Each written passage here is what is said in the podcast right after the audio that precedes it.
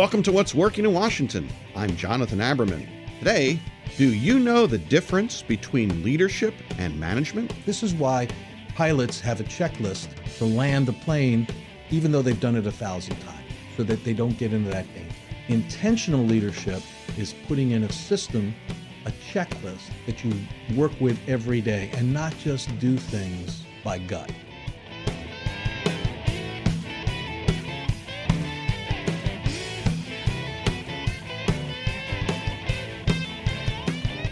We're now going to talk about leadership. It is not an intuitive thing, but if you're a C E O or business founder, you better master that skill.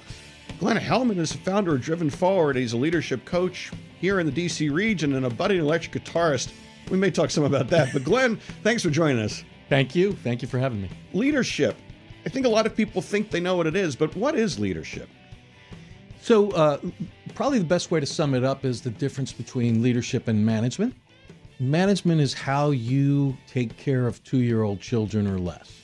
You put up gates, you give them systems, you protect them. They don't do anything that's not under your control. Leadership is what if you haven't taken your seventeen-year-old and led them when they're out in the car alone on a Friday night at ten o'clock, you have failed. You can't manage a seventeen-year-old when they're not in your view. And leadership is creating an environment around your team where they behave the way you would want them to if you were there. Leadership scales, mm-hmm. Management fails. Interesting. So using the analogy of parenting, it sounds to me that what you're describing is that every founder imagines that their business is going to grow, and every founder believes that somehow they'll magically get a bunch of people to do the things they need to do. And what you're telling me is that something I've seen many times, which is when you're a founder, you may be able to do everything for a little while. You may be able to tell people what to do until you get to be about maybe six, seven or eight people. But beyond that, it's impossible. You then have to get people to do what you want without telling them every day. So what, what you're saying is leadership is the communication of what's expected without micromanagement. That's yeah. And, and it has to be, the other thing is it needs to be intentional. So if you, if you think about how you um, learn, for instance, before you learn how to play guitar, you're consciously incompetent. You know, you don't know. Then you start learning, you become consciously incompetent. And as you get better, you become consciously competent. The danger in not practicing, not learning new con- techniques once you're consciously competent is little things drop out of your repertoire. You stop doing them, you forget about them, and over time you become unconsciously incompetent when you're conscious, from consciously competent to unconsciously incompetent. This is why pilots have a checklist to land a plane, even though they've done it a thousand times, so that they don't get into that danger. Intentional leadership is putting in a system, a checklist that you work with every day and not just do things by gut, but actually being intentional and being mindful of who you are, how you're going to show up, and how you performed each day. That must be really interesting to work with the client, because my experience being an entrepreneur and also being a, a guitarist is that a lot of what drives you is the creativity. A lot of what drives you is being out on the edge. I mean, I don't always know the next note I'm going to play before I play it in a solo. I don't always know the next thing's going to come out of my mouth when I'm engaging in a sales call, whatever. But you're telling me that their their core competencies. How do you get your clients and the people that you're working with to embrace this need for specificity and for intentionality against what, for many people, seen as a primarily a creative activity? Okay, so I think just the process of being in it. If you take guitar lessons, having to meet with your instructor once a month gives you a discipline and, and forces you out of this unintentional thing into being intentional. Meeting with a coach who forces you to stop reacting to everything, but evaluate what took place in the prior month and what should take place in the next month, and then holds you accountable next month. Did you do those things? Is where you get intentionality. It doesn't remove creativity. Uh, it just drags you out of the weeds of being reactionary every day, mm-hmm. and forces you to work on the business instead of in.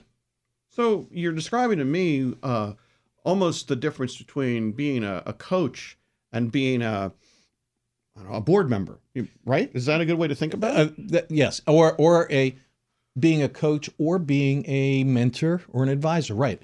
So if if a client ever asks me, Glenn, what would you do? My answer is, I could tell you what I'd do, and it would work if you were me. Mm-hmm. It's what's important is to find out what they would do and force them to come up with a plan, because people execute better on plans they develop themselves. Give me an example, Glenn, of some of the skills that you really think that a good leader has to master, and perhaps an example that we might know here in town of somebody who's mastered some of these skills.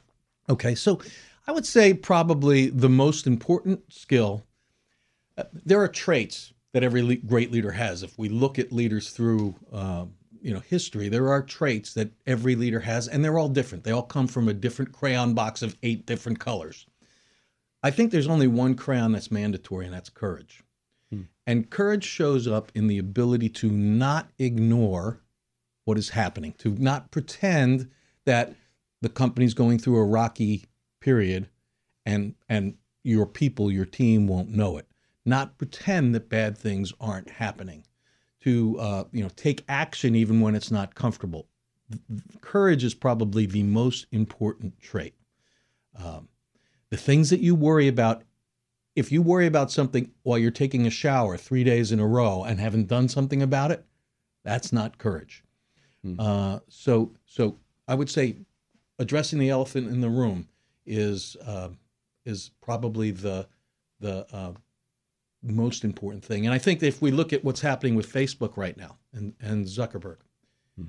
he is not really, he's he's dripping, moving slowly, evolving to hmm. facing what took place. His stock would have done better. His credibility would have been better had he just said, hey, I don't really know how bad this thing is. We're going to dig into it, and we've let you down, and it's probably very bad. So leadership, in effect, is not bravery. Leadership is is courage and being willing to embrace the dark and horrible things and get after them right away. Yeah. Well, you know, the, the definition of courage or bravery is not the absence of fear, but taking action despite the fear. If you're not afraid? If you're not afraid, you're not paying attention, yes. I think is what I would say as a great founder and C E O. It sounds to me like a lot of this is really, as much as anything, self-awareness. Well, Glenn, I want to thank you very much for taking the time today. It was great having you. Thank you. It was Glenn Hellman, a rock and roll guitarist of note, but more importantly, founder of Driven Forward. Thanks.